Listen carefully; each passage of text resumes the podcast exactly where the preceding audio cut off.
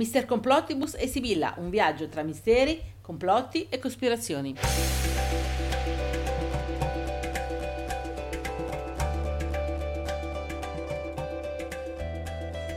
Ciao a tutti, da Sibilla, da Mister Complottibus e da Mirna, la nostra sfera di cristallo ovviamente. Benvenuti alla ventiquattresima puntata del nostro podcast. Vi siamo mancati un pochino? Sì, dai, sicuramente sì. Esatto, dai. Siamo tornati dalla pausa estiva molto lunga che ci è servita per ricaricare le batterie e siamo più in forma che mai. Come avete trascorso quest'estate? Avete letto qualche bel libro sul mistero? Raccontatecelo inviandoci un messaggio alla nostra pagina su Facebook Mister Complottibus oppure al nostro profilo, che forse non abbiamo mai detto come si chiama, vero? Si chiama Otto Compl, che è un piccolo gioco di parole, ecco, leggetelo al contrario. Ora, anche in questa puntata abbiamo inserito, inframmezzandola ai nostri interventi, un paio di chiacchierate a nostre due amiche Rebecca ed Esther, che hanno voluto condividere con noi e con voi i loro pensieri e le loro esperienze. Vi faremo sentire qui la prima parte di entrambe le interviste, lasciando le continuazioni per i prossimi due podcast. Esatto, allora una precisazione: abbiamo fatto le due interviste all'aperto, quindi si sente il rumore del vento, eh, le cicale, altri suoni della natura, eccetera eccetera, non vi spaventate, eh? Ecco. Inoltre vi faremo ascoltare i nostri due interventi relativi ai misteri della Corea del Nord e ai Creepypasta.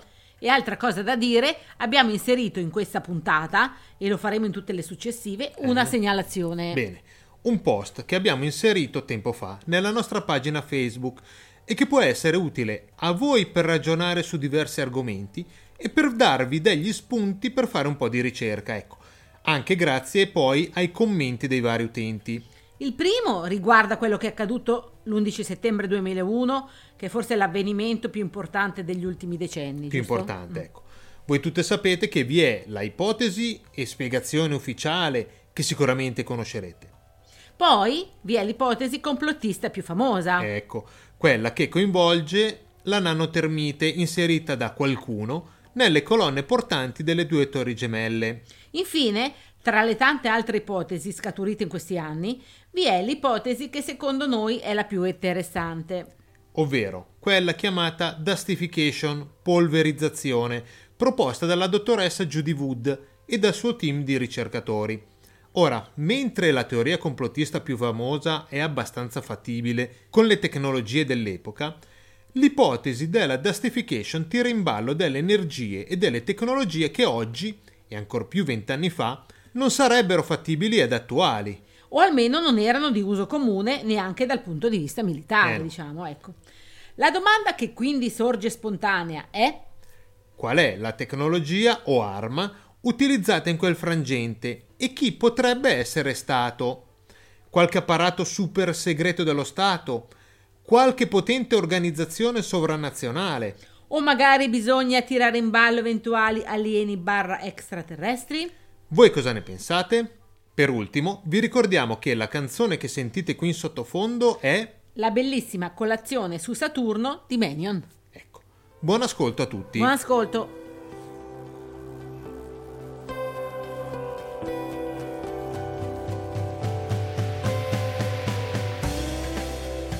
Un saluto a Davide e agli ascoltatori di Silver Music Radio da Mister Complottibus, da Sibilla e dalla nostra sfera di cristallo Mirna. Esatto, allora in questo intervento abbiamo deciso di raccontarvi un po' di questioni riguardanti una delle nazioni più misteriose del nostro globo. Misteriosa per noi occidentali soprattutto, come noi siamo misteriosi per chi vive lì, la Corea del Nord.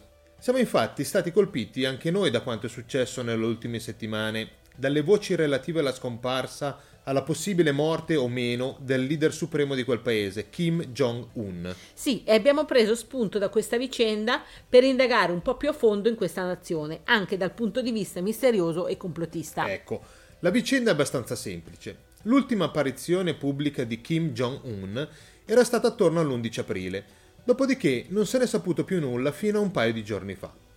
la sua mancata partecipazione alla celebrazione del quindici aprile, i festeggiamenti per il compleanno di suo nonno, morto sì decenni fa, ma per loro sempre presente, è stata vista come estremamente strana e dispiegabile da tutti, soprattutto conoscendo quanto sia un must essere presenti a quella celebrazione in un regime totalitario come quello nordcoreano.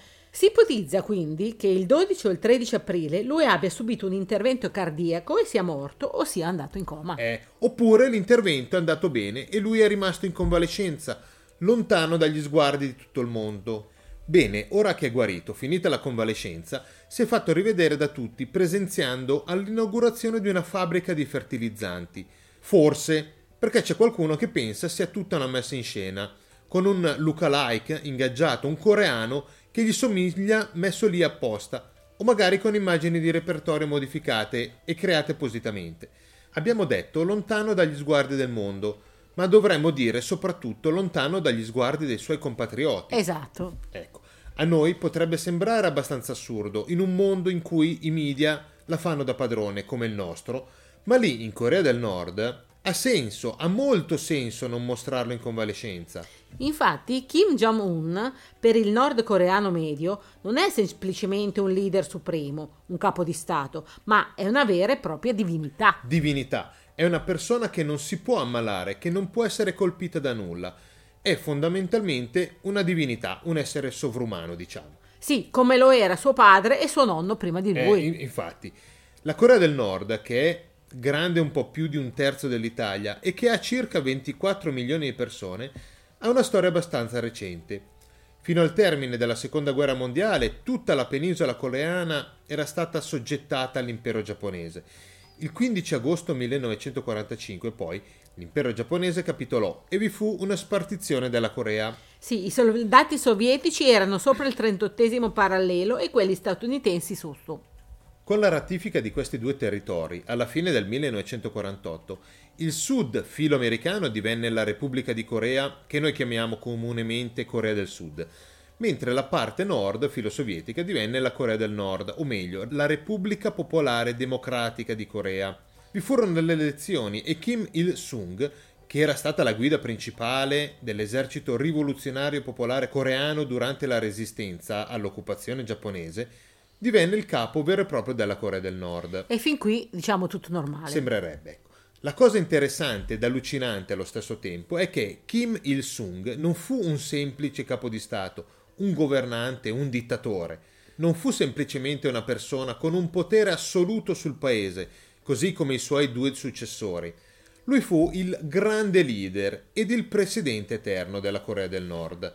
Pensa un po'. Eh. Questa carica, presidente eterno, è rimasta a lui anche dopo la morte del millenovecentonovantaquattro e lo è tuttora anche da morto. Praticamente nessun altro in Corea del Nord può essere il presidente. Esatto, e nel millenovecentonovantaquattro, alla sua morte, gli successe il figlio Kim Jong-il, che, secondo la propaganda nazionale, mm-hmm. era nato nel millenovecentoquarantadue in cima alla montagna sacra coreana Monte Paektu, mi sembra, sì. al confine con la Cina. Eh. Mentre nel cielo apparivano sia una stella brillante che un doppio arcobaleno. Eh, appunto, e già la nascita dice tutto, ecco, per come è raccontata lì. Ora, non potendo essere presidente, Kim Jong-il fu nominato segretario generale eterno e anche caro leader. E anche in questo caso queste cariche sono eterne e non possono essere prese da nessun altro, nemmeno da Kim Jong-un, il più giovane dei tre figli, che gli è succeduto nel duemilaundici alla sua morte, e che è diventato leader supremo. Tutto questo mostra indiscutibilmente che la propaganda nazionale ed il culto della personalità sono a livelli altissimi in quella nazione.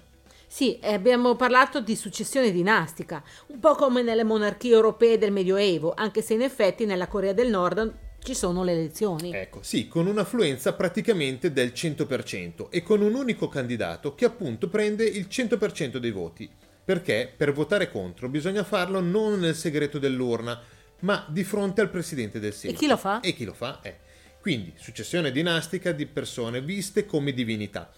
Anche perché non esiste religione, il buddismo, il taoismo, la religione cristiana e tutte le altre sono vietate dalla Costituzione, bannate proprio. Esatto, e in molti templi buddisti, antecedenti al millenovecentoquarantacinque, esistono ancora ma sono trasformati in luoghi civili, musei e altre cose e così. altre cose, L'unica ideologia che viene seguita, in modo praticamente religioso, è la Juche, che si può racchiudere in una frase. L'uomo è il padrone di ogni cosa e decide ogni cosa. Ecco, ideologia creata ad hoc, per fare in modo che la nazione sia indipendente dalle superpotenze e che i coreani siano direttamente gli artefici dello sviluppo della propria nazione. E lo Juche è talmente importante che il calendario in Corea del Nord è stato modificato da quello gregoriano, con l'anno uno che parte dal millenovecentododici, che è l'anno di nascita di Kim Il-sung. Ora staremo quindi nell'anno Juche centonove. Dicevamo che vi sono state le immagini della inaugurazione, ma possiamo prenderle per vere, oppure è un fake e lui è in coma e è morto? Non si sa. Non si sa. Tutto può essere, perché le fake news ed il livello di disinformazione sulla Corea del Nord, sui vari personaggi politici, sulle vicende interne e su praticamente tutto quello che riguarda quella nazione è altissimo, ed è fatto sia da loro verso l'esterno e per i cittadini nordcoreani, sia soprattutto dall'Occidente. Sì, dagli Stati Uniti e dalla Corea del Sud in primis. Ecco, perché da una parte vediamo che chi vive in Corea del Nord crede che il resto del mondo sia sbagliato e che stia cercando un po' per volta di diventare come loro. Per esempio, loro avrebbero la cura per l'AIDS, per l'Ebola, per il cancro, per il coronavirus, per tutto, ecco. Sì, tantissime invenzioni sarebbero state create lì, per esempio l'hamburger. Eh, mi... Ottimo, chissà com'è buono l'hamburger uh, nordcoreano. Fantastico. E questo grazie ad un lavaggio del cervello allucinante, fatto fin dalla nascita e portato avanti scientificamente giorno dopo giorno e anno dopo anno. Sì, un po' come vivere all'interno di millenovecentottantaquattro di Orwell. Infatti, tutte le comunicazioni sono blindate. Non esiste un internet vero e proprio, come qui da noi, ma una serie di intranet con siti solo nordcoreani. Noi non potremmo comunicare con l'Italia se fossimo là, perché le nostre SIM non funzionerebbero, e così via. Ma dall'altra parte c'è disinformazione, con una serie allucinante di fake news per mostrare al resto del mondo quanto i dittatori siano cattivi e per isolare sempre di più questa nazione. Sì, e ve ne sono veramente tante, come per esempio che sia stato imposto alla nazione il taglio di capelli di Kim Jong-un, oppure che lì si pratichi ancora il cannibalismo. Ecco. Ah. Oppure, un'altra di queste fake news che per noi è interessante, nel duemiladodici il giornale The Guardian, e a ruota tutte le agenzie di stampa occidentali, annunciavano un evento straordinario. La scoperta dell'esistenza degli unicorni, e lo avrebbero scoperto degli archeologi nordcoreani. In realtà tutto è nato da un errore di traduzione, dal coreano all'inglese, e poi riportato a raffica dagli organi di stampa di tutto il mondo, e anche italiani. Questi archeologi avrebbero semplicemente trovato un luogo sacro, una cava chiamata Kiringul, che sarebbe stata la tana del Kirin, o Quilin, un animale mitologico, a metà tra un orso, un cavallo, un bovino, un cervo, ecco. Il Kirin, che a volte viene detto unicorno cinese, è una creatura della mitologia cinese, giapponese e coreana, ed è simile alla chimera, il mostro leggendario della mitologia greca e romana nostra, ecco. Sì, ma nella traduzione il Kirin è diventato unicorno, e da lì la presa in giro, la presa in diciamo. giro, ecco. Il Kirin è comunque solo una delle tante creature mitologiche presenti in Corea, come un po' in tutto il mondo, e anche lì, come in Europa, se si va indietro ai millenni, si trovano forme di culti antichi come i riti sciamanici, dove gli sciamani, chiamati Mu, agiscono come intermediari tra gli spiriti o divinità e l'umanità. Sì, ma questo, ora come ora, nella Corea del Nord è stato completamente rimosso dai libri di storia. Completamente, ecco. E a proposito di riti e rituali, ci sarebbe anche l'Elevator Game, quel rituale che, andando su e giù da un piano all'altro con l'ascensore, con una sequenza ben precisa, ci permetterebbe di andare in un mondo parallelo o in un'altra dimensione. Però quello è relativo alla Corea del Sud. Ecco, e allora di questo e di altri rituali magici ne parleremo un'altra volta. E con questo ridiamo la linea a Davide. Un saluto e buone cospirazioni a tutti da Mister Complottibus, da Sibilla e da Mirna, che è partita. Dov'è Mirna? Dov'è eh, che è andata? Dov'è che è partita? È partita per la Corea del Nord, l'ha chiamata Kim Jong-un, non so perché. E chissà come mai, boh. Ce lo dirà. Ce lo dirà. Ciao a tutti! Ciao.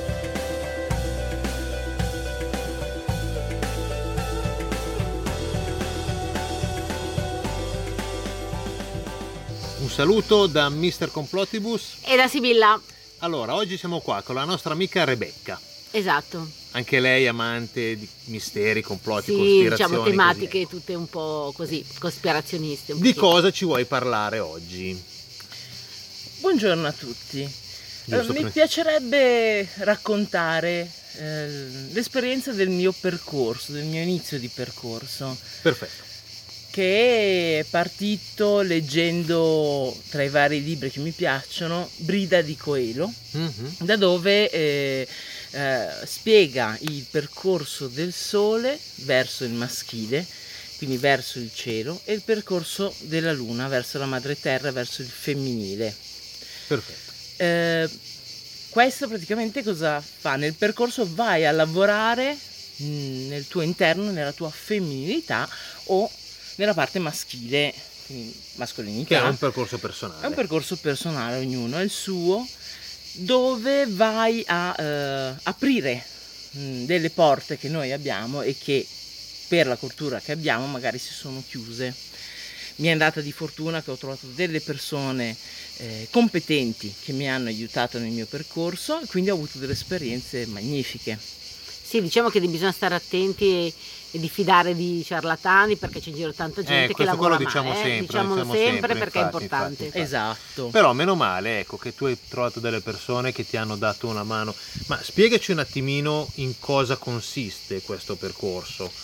Percorso della luna, eh, praticamente aprivamo il cerchio.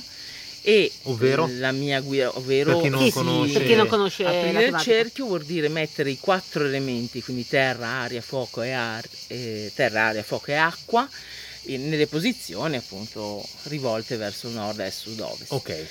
E aprire il cerchio vuol dire chiamare gli, gli dei comunque, sì, eh, sì, di, sì. Eh, gli spiriti, gli spiriti della di, natura di, quella, di, quegli elementi. di quegli elementi e eh, chiedere di aiutarti a trovare eh, come migliorare il tuo percorso, a ricaricarti energeticamente, okay. e, ehm, e quindi questo ti aiuta anche nella concentrazione con la persona guida che eh, ti spiega su cosa andare a lavorare, quindi in meditazione eh, infatti, ti guidava anche su cosa vedere dentro di te ogni giorno, lav- lavorare su una parte.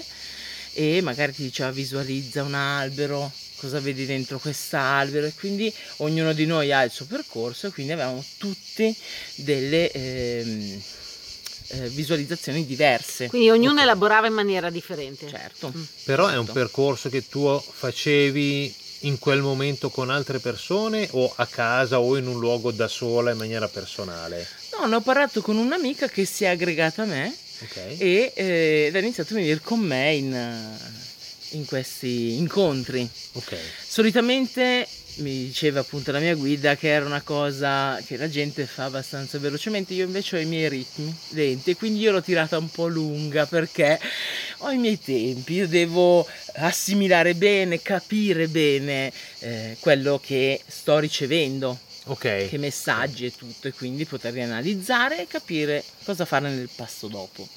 Ma quando ci sono questi incontri e questo discorso di meditazione, ci sono anche dei mantra che vengono fatti, delle, non so, delle preghiere fatte in un certo modo, eh, in maniera tale da meditare meglio? Com'è che, no, com'è che avviene? No, preghiere no, eh, delle, erano proprio delle... Mh, delle guide su cosa andare a toccare in quel momento del tuo io. Io ad esempio dovevo molto maschile, dove volevo tirar fuori la mia femminilità e quindi sono andata a lavorare su, su queste cose. Okay. Poi ci sono stati nell'inframezzo anche degli incontri, eh, ad esempio.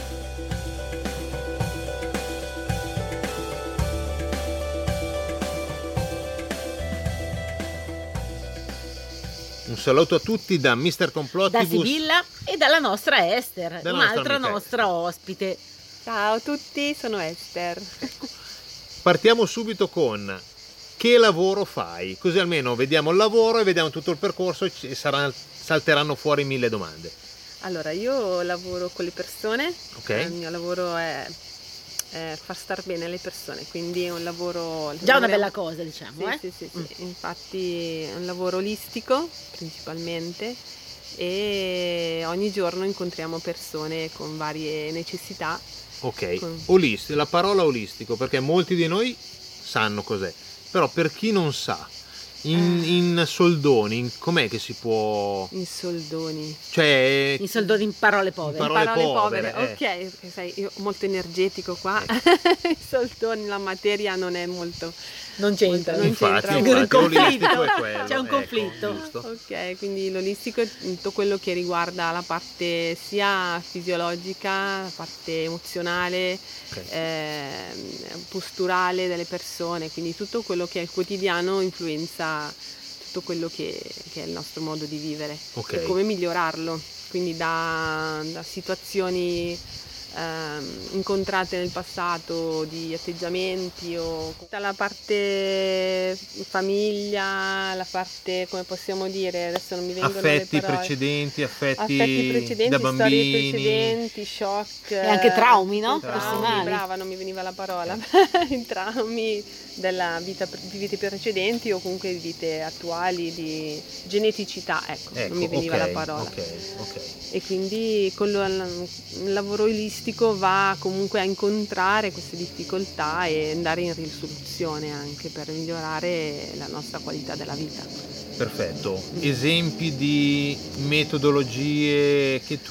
No, io che più che altro, più che esempi di metodologie, adesso farei dire a Esther, che mi sembra una bellissima persona, sì, cosa porta a lei questo tipo di energia che poi trasferisce sugli altri per farli stare bene, se okay. a lei, diciamo così, crea qualche beneficio. Allora, con questa domanda che mi hai fatto adesso eh... o è un lavoro solo sugli altri? Eh no, guarda, con la domanda che tu mi hai fatto adesso, se voi potete notare, ho una pelle, pelle d'oca. d'oca ma perché Sibilla capisce prima degli altri, ovviamente. È una pelle d'oca go-go perché principalmente sto bene io, e nello star bene mi, mi permette di riflettermi sul benessere degli altri, quindi avere un po' più di sensibilità nel poter individualizzare, comunque incontrare un metodo più ottimale per andare a migliorare chi incontro. Okay. Quindi varie discipline che ho potuto eh, sviluppare anche, oltre a sperimentare, ma sviluppare nel corso del tempo e ehm,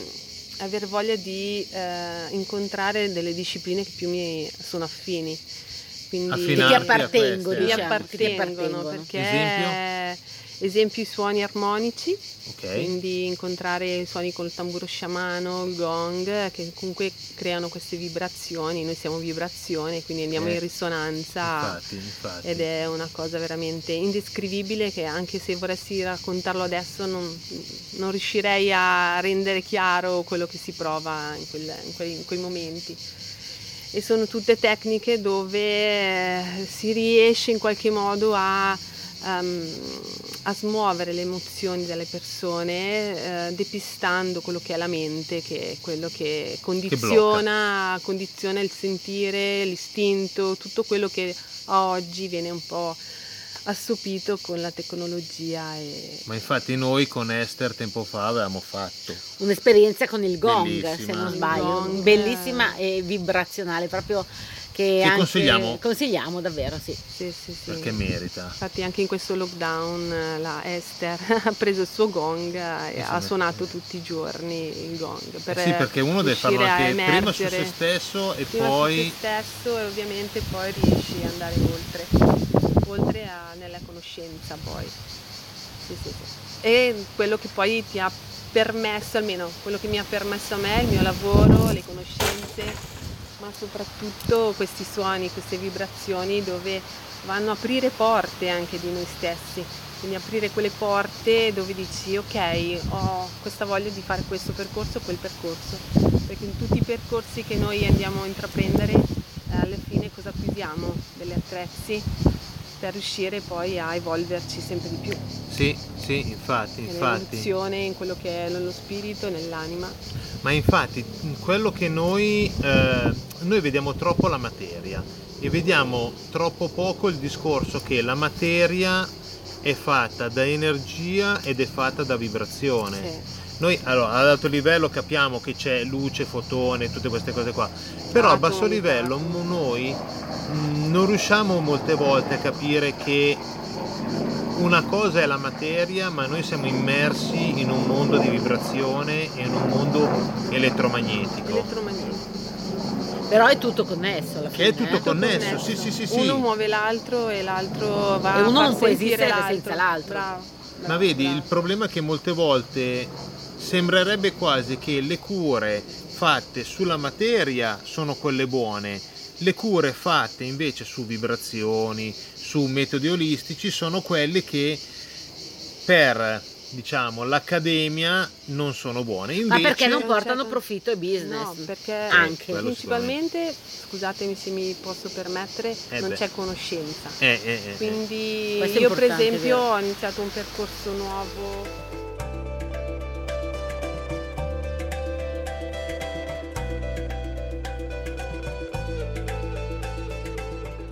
Un saluto a Davide e agli ascoltatori di Silver Music Radio da Sibilla, da Mister Complottibus e dalla nostra sfera di cristallo Mirna. Mitica, ecco. Oggi parleremo di uno dei fenomeni strani e curiosi di questi ultimi dieci quindici anni e di alcuni collegamenti con la realtà, con il folklore e con i misteri. Esatto, il nome è Creepypasta. Cosa significa? Cosa significa? Allora, creepy sta per pauroso, inquietante, raccapricciante. Pasta, ma dovremmo dire paste, deriva dal copia and paste, dal copia e incolla classico che viene fatto con il computer. Creepypasta, infatti, non sono altro che storie, soprattutto horror e misteriose, inventate e scritte in pagine web, forum, mailing list, social network, eccetera. Ma non solo. Ma non solo. Tutto è nato una quindicina di anni fa, attorno al duemilasei duemilasette, inizialmente su four chan, un sito web di tipo image board, con molte bacheche usate per pubblicare immagini varie e per discutere attorno a tematiche diverse, ecco. Quasi sempre anonimi, o inventavano una storia horror, a volte preceduta da una foto strana, oppure copiavano questa storia da una bacheca all'altra, da un forum all'altro. Nulla di strano, di troppo particolare o di difficile da fare, a parte avere una buona immaginazione. Questo fenomeno si diffuse su internet e assunse molta rilevanza negli anni successivi, creando una sottocultura tutta sua eh. e facendo nascere forum e siti dedicati. Infatti. Crebbe sia prendendo spunto da leggende metropolitane o del folklore di nazioni diverse ed utilizzando i diversi personaggi misteriosi lì presenti, sia creando proprie leggende metropolitane del tutto nuove, anche prendendo spunto da videogiochi, da cartoni animati o da immagini photoshoppate. L'apice venne raggiunto attorno al duemiladieci ed ebbe un grosso riscontro al di fuori di internet quando il The New York Times pubblicò un articolo su questo fenomeno. Nelle scorse puntate, parlando di altri argomenti, avevamo visto qualche esempio, come il videogioco misterioso Polybius, utilizzato in moltissimi racconti di tipo creepypasta. Sì, in questa puntata vedremo alcuni personaggi creepypastosi più famosi. Più famosi. Partiamo con lo Slenderman, una figura umana vestita di giacca e cravatta, come un tipico businessman, ma con il volto completamente fasciato da un velo bianco, e quindi privo di occhi, di bocca e di orecchie. Molto alto, circa due metri e mezzo, e con delle braccia lunghissime che arrivano fino alle ginocchia. Le sue mani sono molto grosse, con delle dita a forma di artiglio, e dalla sua schiena fuoriescono dei tentacoli neri. Già così Già fa così paura. Fa paura eh, eh. Infatti. Il personaggio venne creato nel duemilanove da Victor Surge, al secolo Eric Knudsen, per un concorso fotografico sul sito web Something Awful. Sì, che aveva come obiettivo l'aggiungere alle foto dell'entità misteriosa dettagli macabri tramite foto ritocco, eh. concorso che vinse alla grande. Alla grande. Lo Slenderman è volutamente stato ispirato da molte leggende popolari, come l'Uomo Nero, il Boogeyman, e anche da opere di autori come H P Lovecraft e Stephen King, ispirato per l'aspetto, per la paura ed il senso di inquietudine che emette e per la costante sensazione di paranoia che lo circonda. Sì, il personaggio, fin dalle prime foto, volutamente invecchiate, appariva nei dintorni dei parchi giochi frequentati dai bambini. Ecco, ed infatti la prima vera diffusione avvenne nel canale YouTube Marble Hornets, in cui una serie di video lo mostravano nelle vicinanze di ragazzi ripresi con una telecamera amatoriale, che appunto erano da lui perseguitati. La particolarità del personaggio, oltre ad essere estremamente inquietante, essere sempre presente ed inseguire la vittima fino in capo al mondo, è che riesce a far diventare schiave alcune sue vittime, trasformandole in esseri non più senzienti, chiamati proxy, intermediari, e a cui fa fare il lavoro sporco. La popolarità dello Slenderman, come altri personaggi creepypasta, è diventata nel tempo così alta ed ampia da portare sfortunatamente a diversi episodi eh, di cronaca nera. Eh sì, infatti. Come l'accoltellamento di una ragazza di dodici anni da parte di sue due coetanee nello stato del Wisconsin nel duemilaquattordici e altri due casi sempre nello stesso anno in Ohio e in Florida. In tutti i casi gli aggressori erano ossessionati dal personaggio e si sono professati i suoi succubi. Per ultimo, bisogna stare molto molto attenti con lo Slenderman, perché più si parla di lui e più si ha occasione di incontrarlo. E un altro personaggio molto popolare all'interno della sottocultura creepypasta è Jeff the Killer. Jeff the Killer è sia un ragazzo molto sfortunato, sia un serial killer. È stato creato nel duemilaotto da uno youtuber di nome Cesar, che creò un video, ora non più visibile, dal titolo Jeff the Killer Original Story, e da lì è stato un susseguirsi di storie, video, immagini e disegni animati con lui come protagonista, creando, come per lo Slenderman interessante come cosa e per altri personaggi creepypastosi, un vero e proprio fandom a lui dedicato. Fandom, una vasta comunità di appassionati, di fan. Allora, è una storia abbastanza semplice. Abbastanza semplice. Mm. Un ragazzo di sedici anni, Jeff, e suo fratello Liu hanno diversi scontri con dei bulli. In uno di questi scontri Jeff viene sfigurato al volto, che diventa bianco e privo di naso, ed impazzisce. Lui si sfregia ulteriormente, tagliandosi le palpebre, le labbra e le guance, in modo da avere sul volto bianco un sorriso fisso e perenne. Poi impazzisce e diventa un serial killer, iniziando con l'uccisione dei genitori da cui si sente tradito in un raptus di follia. Ecco. Interessante, oltre alla genesi del personaggio, è il fatto che la storia, con il passare degli anni, si modifica grazie all'intervento, il miglioramento e l'ampliamento del contesto fatto da diversi utenti. Il personaggio Jeff the Killer, come lo Slenderman e molti altri, esce poi dal semplice mondo creepypasta legato al web, entrando in quello dei videogiochi, dei film, dei cartoni animati, ed inoltre nascono tutta una serie di personaggi derivati che prendono vita propria ed ispirano migliaia di vicende parallele.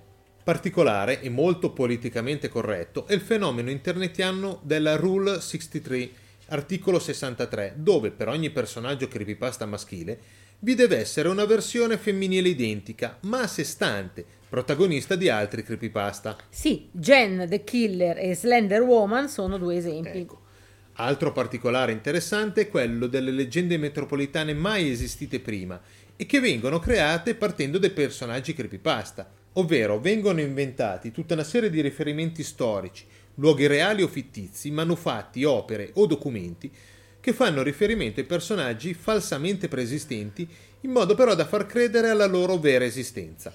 Sì, altri personaggi importanti nel mondo creepypasta sono eh, Smile J P G, che non è un vero e proprio personaggio, no, però. Ma è un'immagine di un cane lupo, forse un husky siberiano, con i denti umani sanguinanti che sembra sorridere. Ecco, messa nel forum attorno al duemilaotto, è partita anche come catena di Sant'Antonio, con l'oggetto "Sorridi, Dio ti ama", sembra che porti alla pazzia chiunque sia così ingenuo da guardarla. Sì, poi Robert the Doll, una bambola animata e sembrerebbe posseduta, eh, fu ricevuta da un bambino di nome Robert Eugene Otto nel millenovecentosei come regalo di compleanno fattogli da un servo originario delle Bahamas, forse praticante di magia nera e di voodoo, e forse per far partire una maledizione.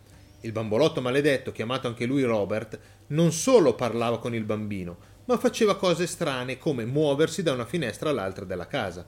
Sì, poi c'è il Russian Sleep Experiment. Ecco, l'esperimento russo del sonno, che mostra un esperimento degli anni quaranta, forse immaginario, ma che potrebbe anche essere stato reale. Basta guardare cosa faceva Mengele in quei periodi in Germania. Ecco, l'esperimento consisteva nel privare del sonno per due settimane cinque prigionieri politici, tenuti in una stanza chiusa ermeticamente, tramite gas stimolanti.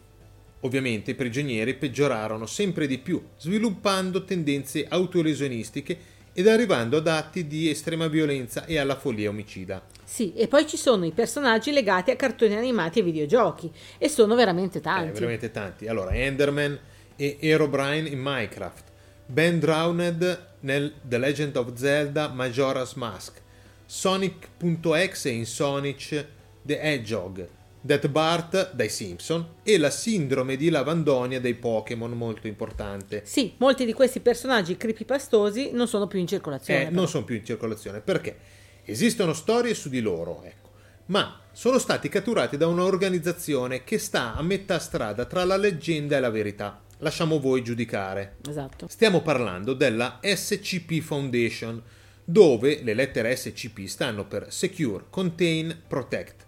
Mettere al sicuro, contenere e proteggere.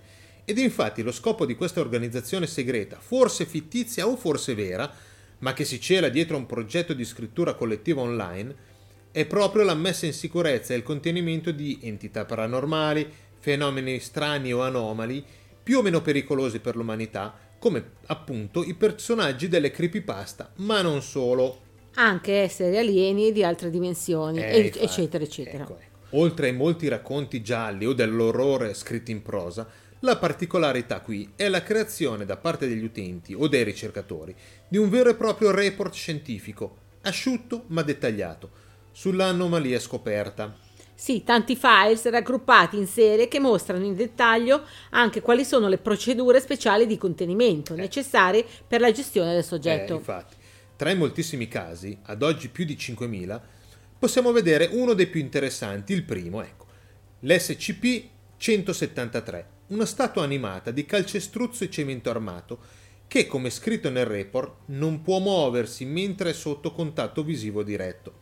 Ma quando viene persa di vista, l'S C P centosettantatré si muove rapidamente uccidendo chiunque gli capiti a tiro. E con questo ridiamo la linea a Davide. Un saluto e buone cospirazioni a tutti da Mister Complottibus, da Sibilla e da Mirna. Che cos'è che sta facendo? Ma è una settimana che è chiusa misteriosamente, sta giocando a qualcosa, non, non mi fa entrare, non lo so. Vedremo, vedremo, magari sta facendo un creepypasta. Esatto, ciao a tutti. Ciao.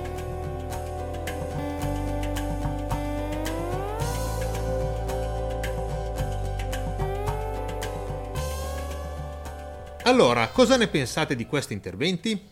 Interessante, vero, quello che Rebecca ed Esther hanno raccontato? Eh sì, eh sì, eh sì. Il seguito delle interviste lo sentirete nelle prossime settimane. Nella puntata venticinque, infatti, avremo la fine dell'intervista alla nostra amica Rebecca e questi due argomenti.